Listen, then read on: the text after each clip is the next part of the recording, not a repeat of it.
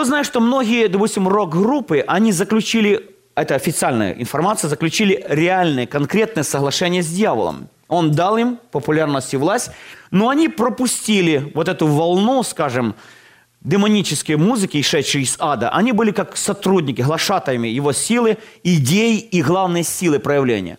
В последнее время таких сотрудников, в том числе с Библией в руках, будет больше. Так Библия говорит. Именно я называю сотрудничество. Можем ли мы в какой-то момент быть, работать на него, на дьявола? Ответ – да. Однажды подошел Петр к Иисусу и говорит, будь милостив.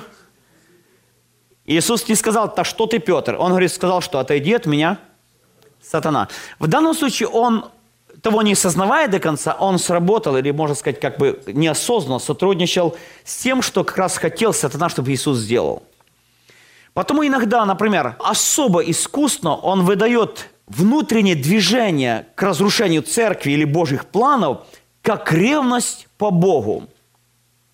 Я повторю, как ревность по Богу. Мы можем делать греховные дела, не сотрудничая с дьяволом, но делать то, что он делает. Понимаете разница в чем? Есть человек просто, ну, скажем, ну, дерзит, хамит, извините, там что-то так дальше, но над ним нету какой-то силы действующей, как-то не имеет такого большого успеха. А если люди вот как будто говорят мало и делают мало, а такой успех вокруг к разрушению, я верю, что этот момент человек попал под сотрудничество, контакт с оккультным миром, обольстительным духом. Однажды мы столкнулись в одной церкви, один человек начал говорить, знаете, вот выступил, начал говорить прямо такой складно все. И начали люди прямо идти за ним. По всей вероятности, это не просто человеческий уровень, скажем, влияния, а за этим человеком, по всей вероятности, его использовал такой момент, в данном случае духовный мир, разрушая церковь. И только глубокий пост и молитва, длительная пост и молитва, остановила этого человека и само это движение. И церковь сохранилась. Можем быть невольно работать, как говорят, на его мельницу? Ответ – да. Но иногда есть постоянные сотрудники, которые действительно он или обольщает, или через завет, или через порабощение. То есть и Бог, и, и дьявол нуждаются в личности, через которую он бы проявил свою силу, свою весть, свои способности. Возможно, о таких людях сказано в Евангелии от Матфея, которые придут в последний день и скажут, «Господи, Господи, мы же знали, мы же слышали Тебя».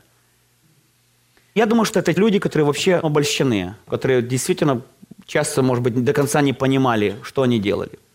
Поэтому я верю, что все наши действия, все наши результаты должны испытываться Словом Божьим. И какое бы ни было там у нас вдохновение и так дальше, по плодам их узнаете, что слово «плод» – это характер и результат. Я бы повторил два слова. Характер человека и результат. Если он стоит и говорит, особенно одаренный, а за ним там разрушенные церкви, разрушенные души людские – по всей вероятности, это не Божий работник.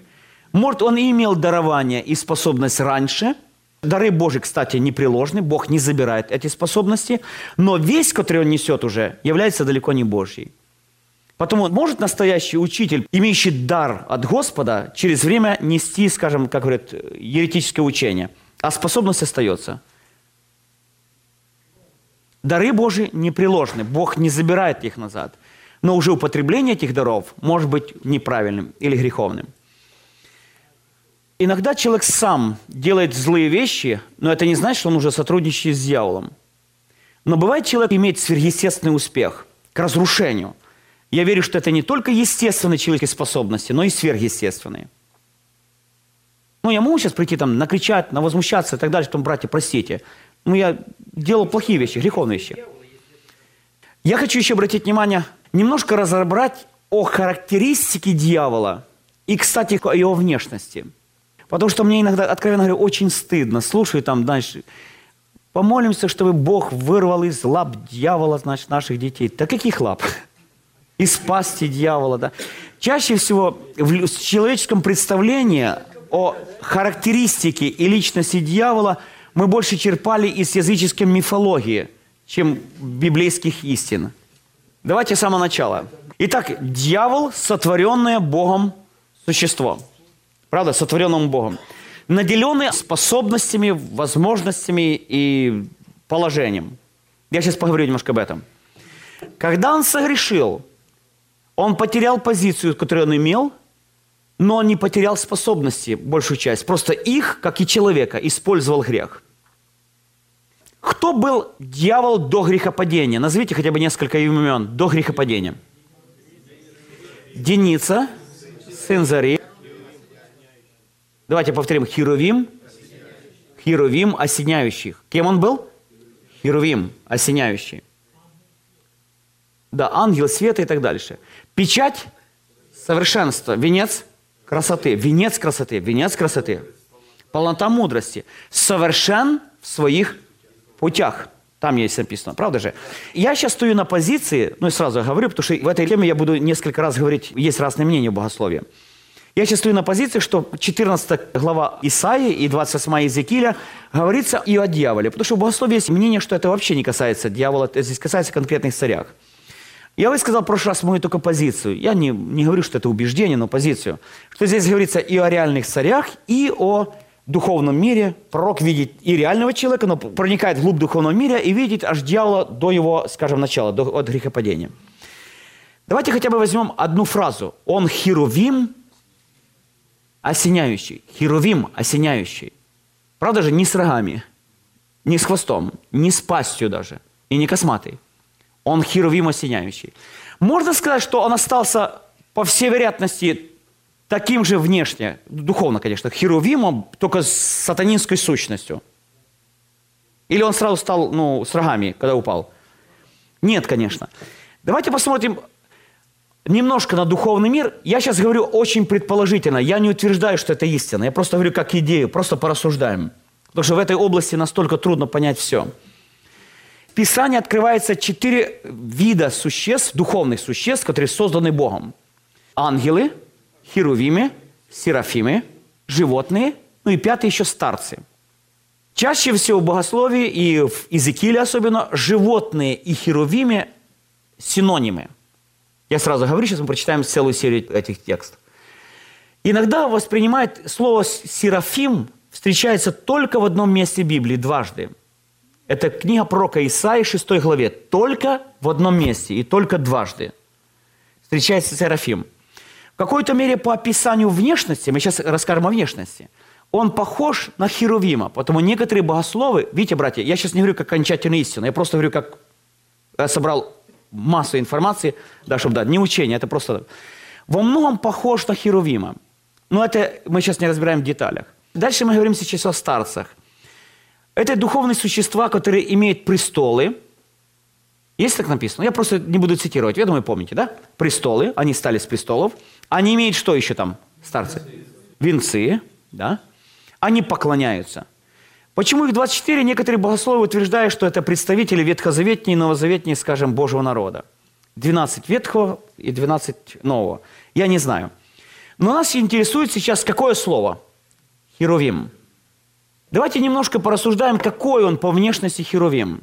Он описан в Библии. Пожалуйста, давайте мы возьмем несколько текстов, чтобы рассказать, какой он даже по силе, внешности и положению. Итак, книга Иезекииля. Откройте 10 главу. Брат спросил насчет дарования, которое получил Тимофей, и в двух местах говорится, что в одном месте, что ему даны через рукоположение, а в втором по пророчеству с возложением рук священства – Видите, Тимофей отличался, допустим, от Тита. Тит был молодой, довольно такой волевой человек, по всей вероятности интеллигентной внешности. А Тимофей был мягким, добрым, услужливым, робким, стеснительным. И даже иногда вот стыдился и благовестия, и Павла. Но у него было очень любящее сердце. Любящее Господа и любящее в данном случае Павла. Потому к Титу Павел пишет как генерал к офицеру, знаете, твердо, жестко, как приказы. А к Тимофею он говорит чаще всего как сыну. И больше повелительных выражений, чем в двух посланиях, особенно во втором послании Тимофею, практически нету ни в одном послании Павла. Сколько там десятков приказов он дал Тимофею. Почему? Потому что он нуждался в этом. Чтобы он развивался, чтобы он был активный. Какое он имел дарование? Трудно сказать. По всей вероятности, даже то положение, что он был благовестником, но в то же время он еще и занимался и пасторским служением в одно время. Так что, по всей вероятности, это одно из дарований. Какие другие он имел, я не знаю. Брат спросил насчет дара говорения на языках. Оно же не включается, оно же свободно, мы проявляем его. Я это кратко скажу. Я так понимаю, что есть два разных проявления говорения на языках. Есть знамение, а есть дар. Знамение и дар. Знамение дано как знак крещенному Духом Святым. А дар – это разные вещи. Знамение – это служение или говорение Духа нашего под воздействием Духа Святого к Богу. Он говорит тайны Духом написано, да? Он говорит, не понимая до конца, ум остается без плода. Он не сам говорящий не понимает, не окружающие. Это молитва Духа, скажем, или прощение Духа нашего по отношению к Богу. Проявление дара иных языков, это, если так грубо сказать, как пророчество на иных языках. Это весь слово от Бога через человека для людей. Вот такой дар включается действительно, как и любое другое дарование. В таких случаях спрашивают, когда нужно дар истолкования языков.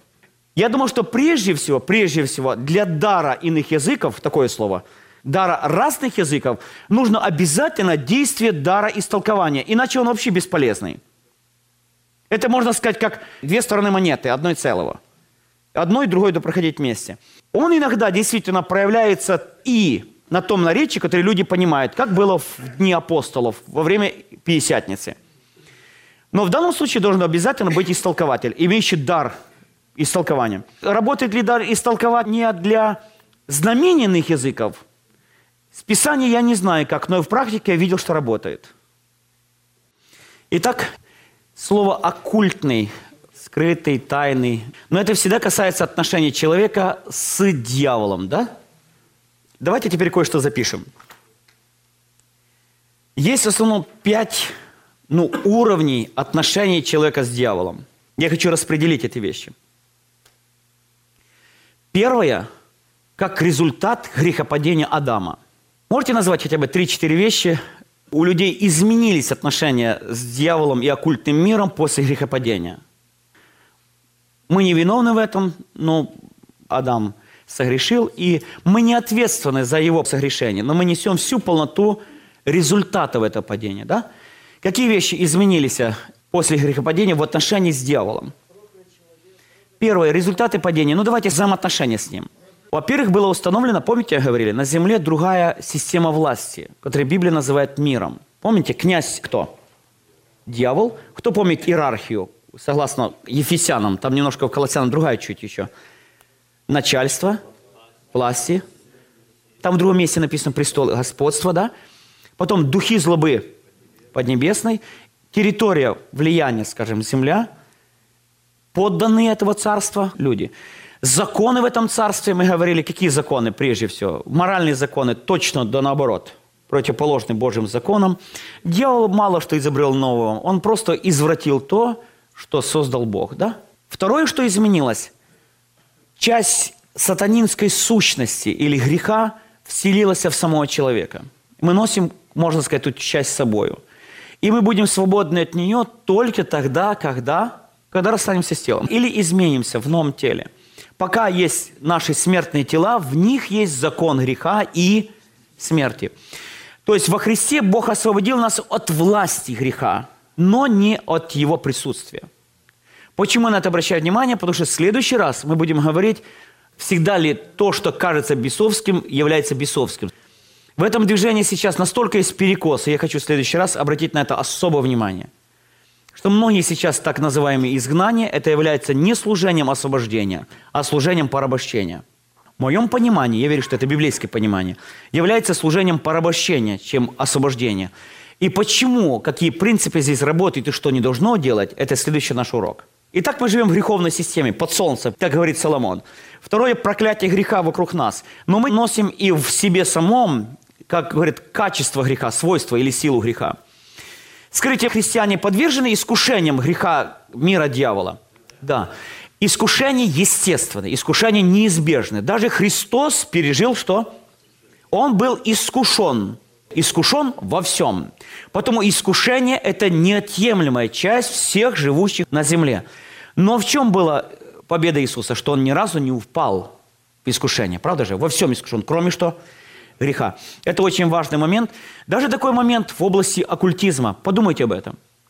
Дьявол взял Иисуса и поставил на крыло храма. Подумайте об этом. Иногда мы говорим людям, которые попадают, в, как называют, огненные искушения, страшные атаки дьявола, день злой, знаете, вот такой момент. Когда особо такой дьявол чаще всего говорит, это по твоей вине, по твоим грехам. Иногда это так. Но часто это совсем неправда. Представляете, если Иисуса взял, я верю, что это в прямом смысле слова, это не духовно, и поставил. Как вы думаете, по его воле или против его воли? На вершину горы. Он взял это сделал. Он дал даже Иисусу, я так понимаю, какое-то духовное откровение, духовное видение, духовный взгляд. Я говорю сейчас об Иисусе как о человеке. Он показал в одно мгновение все царства и славу их. Я верю, что это какое-то духовная панорама, не знаю, как это он показал. То есть даже это он показал Иисусу навязчиво. Потому нужно учитывать, что плотные или даже огненные, жесткие искушения – это не всегда причина нашего личного греха. И для служителей это должно быть очень ясно и понятно. Чем мы плотнее в служении, тем плотнее должны наши отношения быть с Богом. И поверьте, тем плотнее будет борьба с дьяволом. Кто-то сказал мне, понравилась эта фраза. Если вы не верите в существование дьявола, начните по-настоящему молиться за пробуждение церкви. Я думаю, что эта истина важна. Итак, первое есть, скажем, искушение или отношение как результат грехопадения. Да, для нас это общее, для всех. Атака и внутри, и извне. Второе, что бывает у людей в общем в отношении с дьяволом, это особое влияние. Или, как я назвал, день злой. Особое влияние или день злой. Есть написано такое выражение, что я хотел прийти, Павел говорит, к фессалоникийцам, и раз, и два, но воспрепятствовал мне сатана.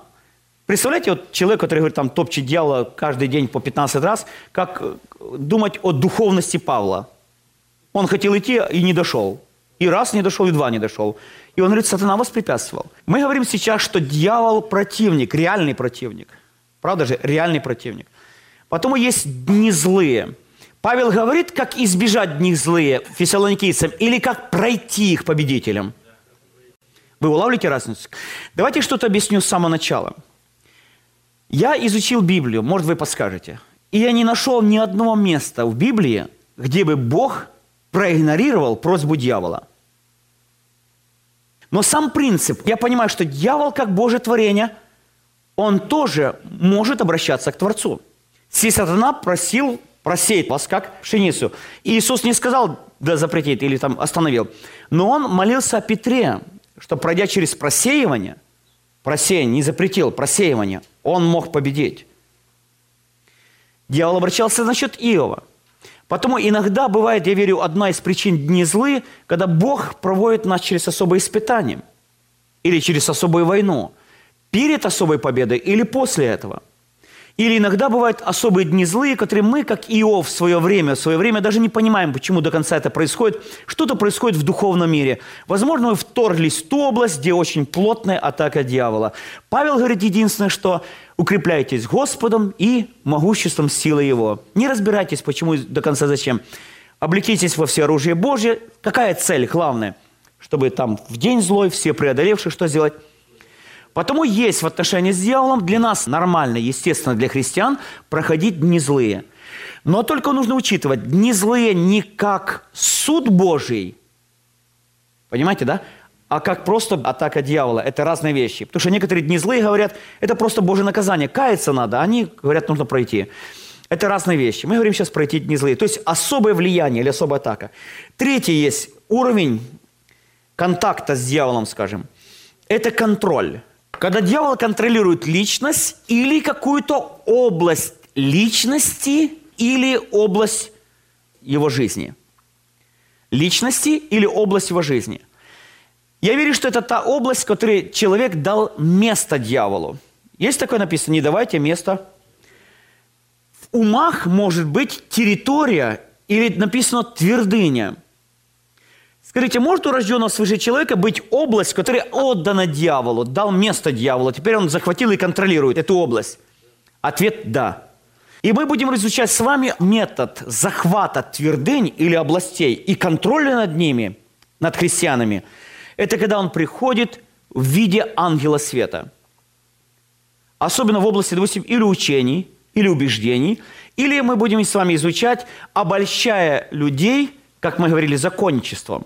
Когда твердыня становится та область, которую контролирует дьявол. Иногда человек даже это не замечает. Может это быть наследственная область, данная по наследству, правда же, по наследству как проклятие, или приобретенная человеком в течение жизни – это может область приобретенная по наследству, да, по наследству где-то там проиграли, или приобретенная в течение жизни. Это контроль над какой-то частью сущности человека или область ее жизни. Бывает такой человек, как будто умный, все нормально, а в какой-то области рушится и все.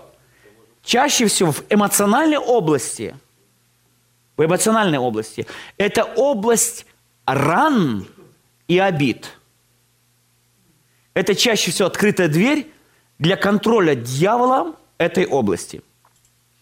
Бывает так, человек ходит как будто в свободе, в радости Божьей, какая-то область, он просто ну, не может справиться. Дьявол контролирует и им, и всей жизнью, и семьей иногда, через какую-то рану, обиду или непрощение, например.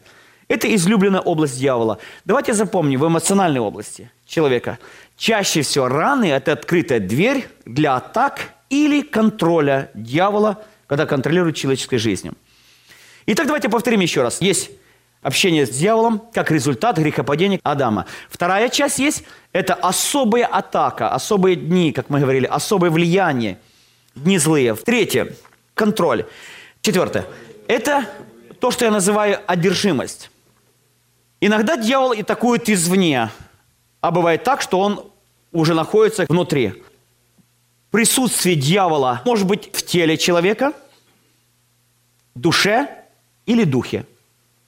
Иногда дух нечистый, дух немой, глухой может поражать только тело. Скажите, может такой человек быть даже рожденным свыше? Ответ – да. По наследству, проклятию или приобретенной области он может иметь эту область. Кстати, очень трудно различать, когда в области души или духа является не только контроль, но и одержимость. И последняя область – это сотрудничество – Сотрудничество с дьяволом. Эта область настолько объемная, что на нее стоит чуть побольше обратить внимание. Сотрудничество бывает в разных областях. Давайте начнем с самого простого. Когда дьявол использует христиан как врагов креста Христова. Скажите, может христиан дьявол использовать в сотрудничестве с ним, атаковать церковь Христову или служителей? Ответ – да. Это его излюбленный прием – Помните, берегите, чтобы не были истреблены друг другом.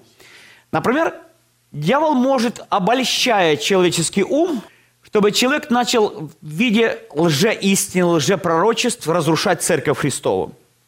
То есть он выступает или наделяет персональными способностями человека, или имитирует Божье.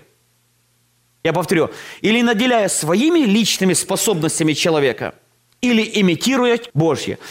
Какими персональными своими способностями дьявол иногда наделяет человека, который уже работает вместе с ним?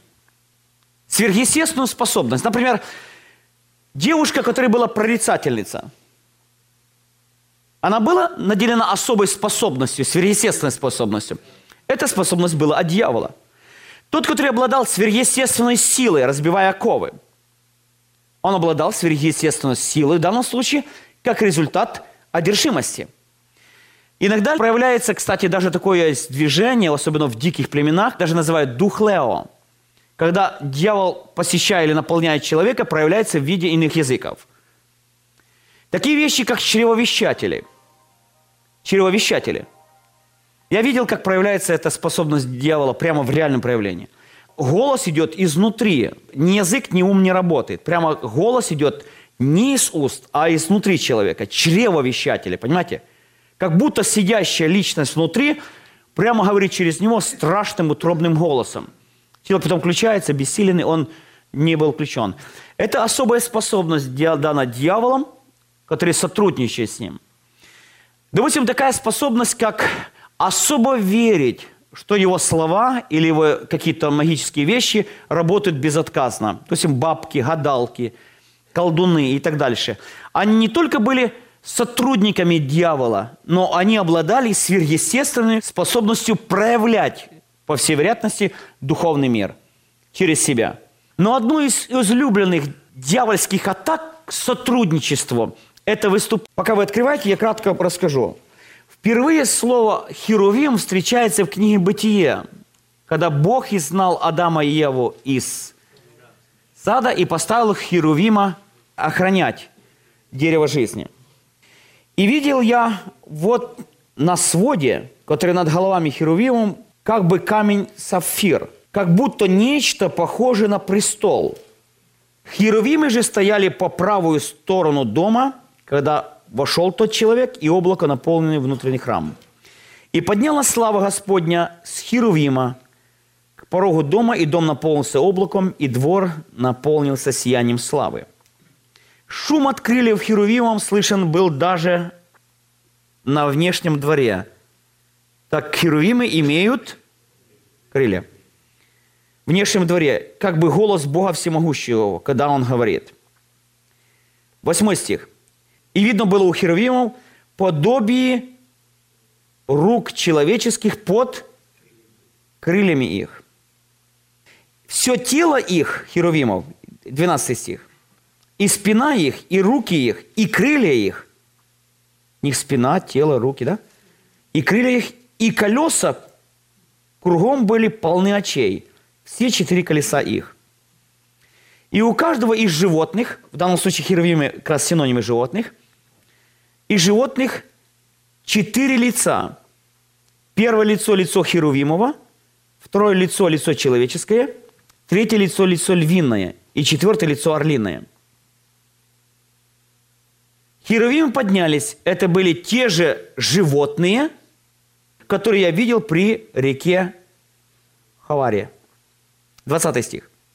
Это были те же животные, которые я видел у подножия Бога Израилева при реке Хаваре. И я узнал, что это херувимы. Помните, я говорил, что животные херувимы заменяемы Иезекииля? Первую главу, если можно, пожалуйста. Четвертый стих, выборочно. «И я видел, вот бурный ветер шел от севера, великое облако, клубящийся огонь, и сияние вокруг него. В данном случае говорится там о ком? Священнике. И среды его, как бы свет пламени и среды огня, и средины его видно было подобие четырех животных. И таков был вид их. Облик их был как у человека. И у каждого, выше здесь есть по смыслу Херувима, четыре лица. Вы уже читали когда-то это, да? И у каждого из них четыре крыла. Так сколько крыльев? Четыре крыла. И ноги их ноги прямые, и ступни ног их, как ступня ноги у тельца, и сверкали, как блестящий медь. И руки человеческие были под крыльями на четырех сторонах их. И лица у них, и крылья у них, у всех четырех крылья их соприкасались одно с другим. Во время шествия своего они не оборачивались, а шли каждое по направлению лица своего. Подобие лиц их, лицо, человека первое, лицо льва с правой стороны, у всех их четырех, а с левой стороны их лицо тельца, у всех четырех, и лицо орла у всех четырех. Я пропускаю еще 22 стих. Над головами животных было подобие свода, как вид изумительного кристалла, простерто сверху над головами их. И 26 стих. А над сводом, который над головами их, было подобие престола, по виду как бы из камня самфира. И над подобием престола был как бы подобие человека сверху на нем. А теперь еще пару мест мы прочитаем, потом сделаем короткий такой анализ. Прочитайте несколько братьев в разные места, чтобы быстрее это было. Второе царство 22.11. Пожалуйста, прочитайте Первое царство 4.4. Первое царство 4.4. Четвертое царство 19.15, 4 царств 19.15, Псалом 98.1, 98.1, Исход, прочитайте, 25.17. 25.17, Исход 25.17 и Откровение 4.6.8. Откровение 4.6.8. Пред престолом море стеклянное, подобно кристаллу. И посреди престола и вокруг престола четыре животных. Мы читали об этом, да? Наполненных глазами спереди и сзади. И первое животное было подобно льву, второе животное подобно тельцу, третье животное имело лицо как человек, а четвертое животное подобно орлу летящему. Мы говорили об этом, да? Только чуть-чуть по-другому здесь звучит, но та же мысль. Каждое из четырех животных имело по шести крыльев. Мы там сколько говорили? Вокруг. А внутри они наполнены глазами. И восел на ком? На херувимах. Помните подобие и престол? Дальше.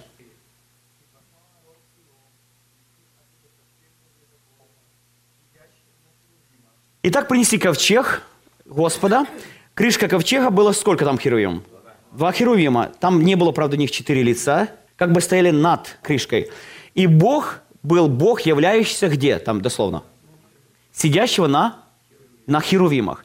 Да, он говорил, можно сказать, и на крышке, или под крышкой, но в данном случае сидящий на херувимах.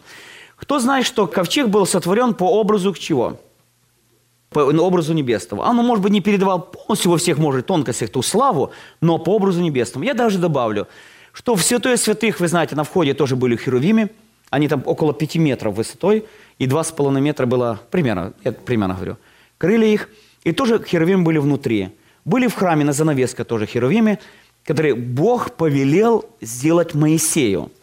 Это было по образу, который Моисей видел. Божьей славы, Божьей славы, Божьего престола. Давайте прочитаем еще пару мест.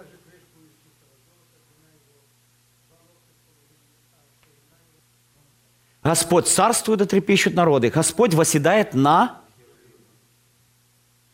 Это интересные места, да?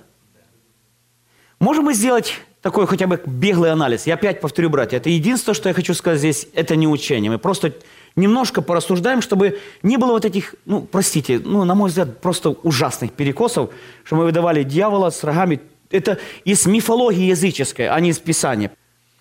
Во-первых, был дьявол, херувим, печать совершенства, венец красоты. Правда же, это вершина Божьего творения. Многие богословы утверждают, что он был даже старший среди херувимов.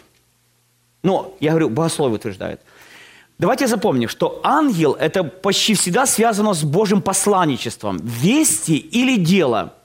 Вести или дело ангел исполнял. Херувимы были там, где Божья слава и Божий престол. Я повторю, роль Херувима, сколько мы прочитали, там, где Божья слава и Божья власть, Божий престол – они непосредственно находятся в Божьей близости, близости с Богом. Даже написано, что Бог полетел в одном месте, там написано, Бог, Бог восседает, престол его над херувимами и так дальше. Бог является над херувимами. Они как бы отражение Божьей славы, Божьего лица и вообще Божьей власти. Осенять это еще, еще связано с чем-то покровительством. Ну, осенять, освещать, да. Потому можно сказать, если исходить из точки зрения, что Иезекииля и Исаи говорится о грехопадении дьявола, и что он херувим осеняющий, можно сказать, что где-то вот что-то в этом роде больше подходит, чем мифология языческая о ее сущности и откуда он не спал. По всей вероятности, он был тот, который ходил среди огнистых камней. Так здесь написано, правда же? Он был херувим, осеняющий Божью славу. Он находился в центре Божьей славы.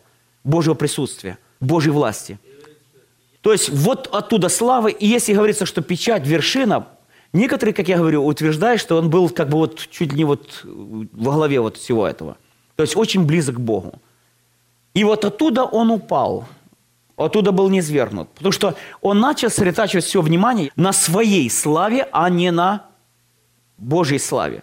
На своих достоинствах, а не на Божьих достоинствах на своем месте, а не на своей роли. Вы улавливаете разницу? На месте, а не на своей роли. Он настолько возгордился именно с самосозерцанием, именно с самосозерцанием, так вот по смыслу, сяду, зайду, сделаю, сам буду подобный Всевышнему и так дальше, что практически вот это все настолько овладело этой личностью, что практически думать и действовать уже не мог по-другому. Вот эта личность, мне кажется, ближе, чем языческая мифология, говорящая о его сущности, месте, где находился, или даже в какой-то мере внешности.